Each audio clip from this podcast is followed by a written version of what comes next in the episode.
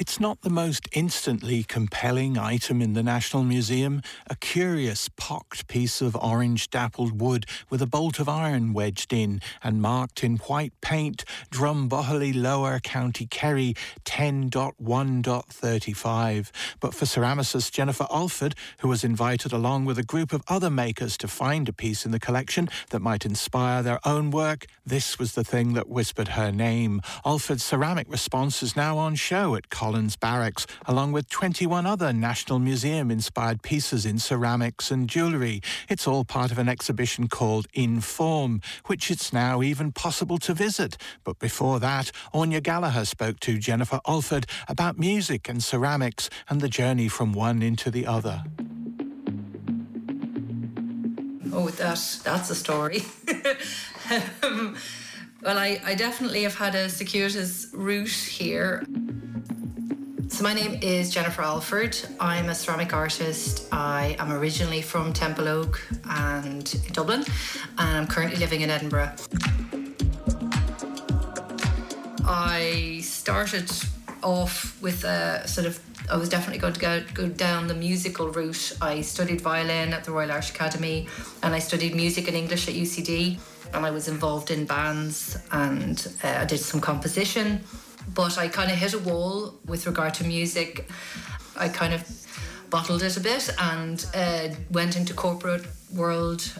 But I was the whole time kind of there thinking, why am I here? I should be an artist. I should be doing other things. But it, it I had, a, I had, you know, rent to pay and food to pay and a life to live. So about 10 years ago, I lost my father and I started just expressing myself and I suppose dealing with bereavement through art. And I discovered clay.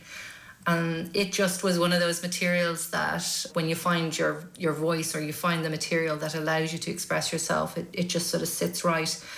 And so I I did lots of courses, um, self-taught, and and did sort of evening classes. But I, I couldn't get that that level of skill that you get when you learn an instrument, where you kind of you go and you learn all the, the scales and the discipline of it. I was desperate for this.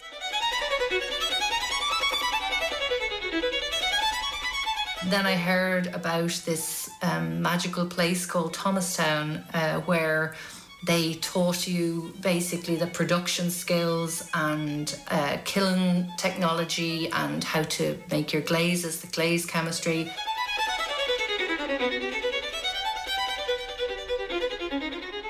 Uh, the exhibition um, is on in the National Museum of Ireland at the moment. It's called Inform.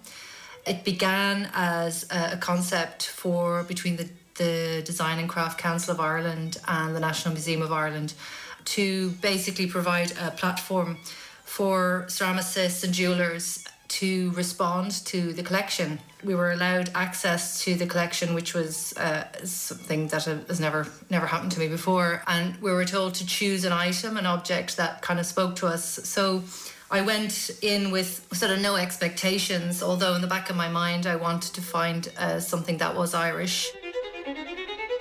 Um, but the the options were, you know, absolutely incredible. Uh, so I I went and uh, wandered about and saw uh, a selection of rushlight holders, which were old candle holders, uh, but instead of candles, which were too expensive back in the day, um, they used rushes um, and they would dip them in tallow and then use these to light their houses. They had a very dramatic quality and and they reminded me of little people. They had a sort of anthropomorphic quality, and this just added to my kind of desire to respond to this particular thing. It's, it's a very simple household object which you know, with Ireland's literary tradition, I kind of was imagining, you know, would be on the table, maybe a, a family were reading, able to read with it.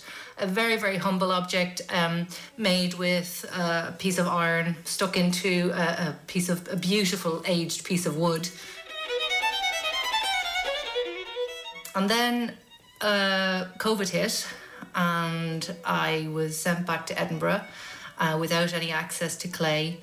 So I ended up having to do a lot of my work on the page, and what started out as as, as sketches of this this character became a character in my mind, Um, it, it kind of developed into sort of hieroglyphs and then uh, into to various different images.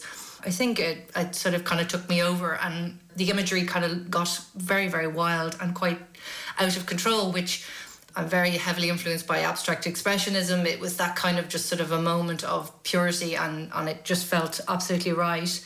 And so this this Rush-like character evolved when I was lucky enough to be able to go back to Thomastown.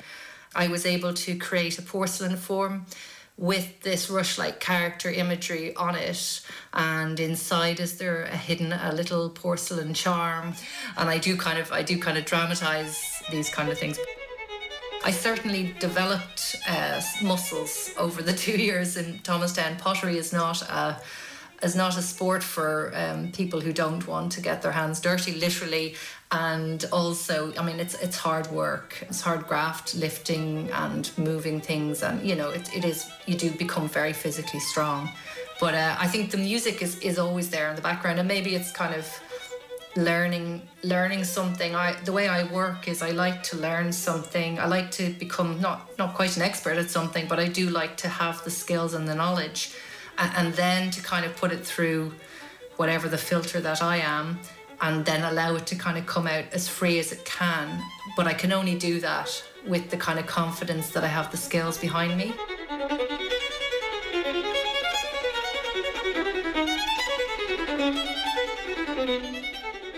So it's a it's a box form. Uh, it echoes the plinth of the the rushlight holder, which is a, a, a sort of rectangular wooden plinth. Um, the box form itself is made from porcelain, and I chose porcelain um, primarily because of its surface quality. It's a beautiful, pure white um, material. It's incredibly difficult to work with, very tricky, and I was there was many tears as I as I made my piece. Um, it, it, you know, it's just a very fussy material. Um, and then upon the upon the white box form, there is imagery, and it's basically a black, quite a wild sketch of a character, kind of just basically traveling across the box. Um, and then there's a hole in the in the middle of the, the the top of it, and then the character sort of disappears inside.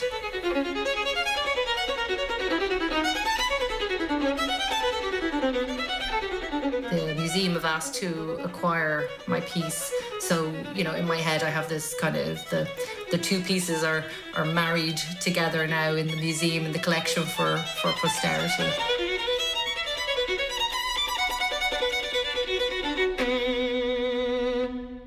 Jennifer Alford there, and the reporter was Anya Gallagher. And all the works from the Inform project are waiting for you to visit them at Collins Barracks, Dublin. But first, book your slot on museum.ie.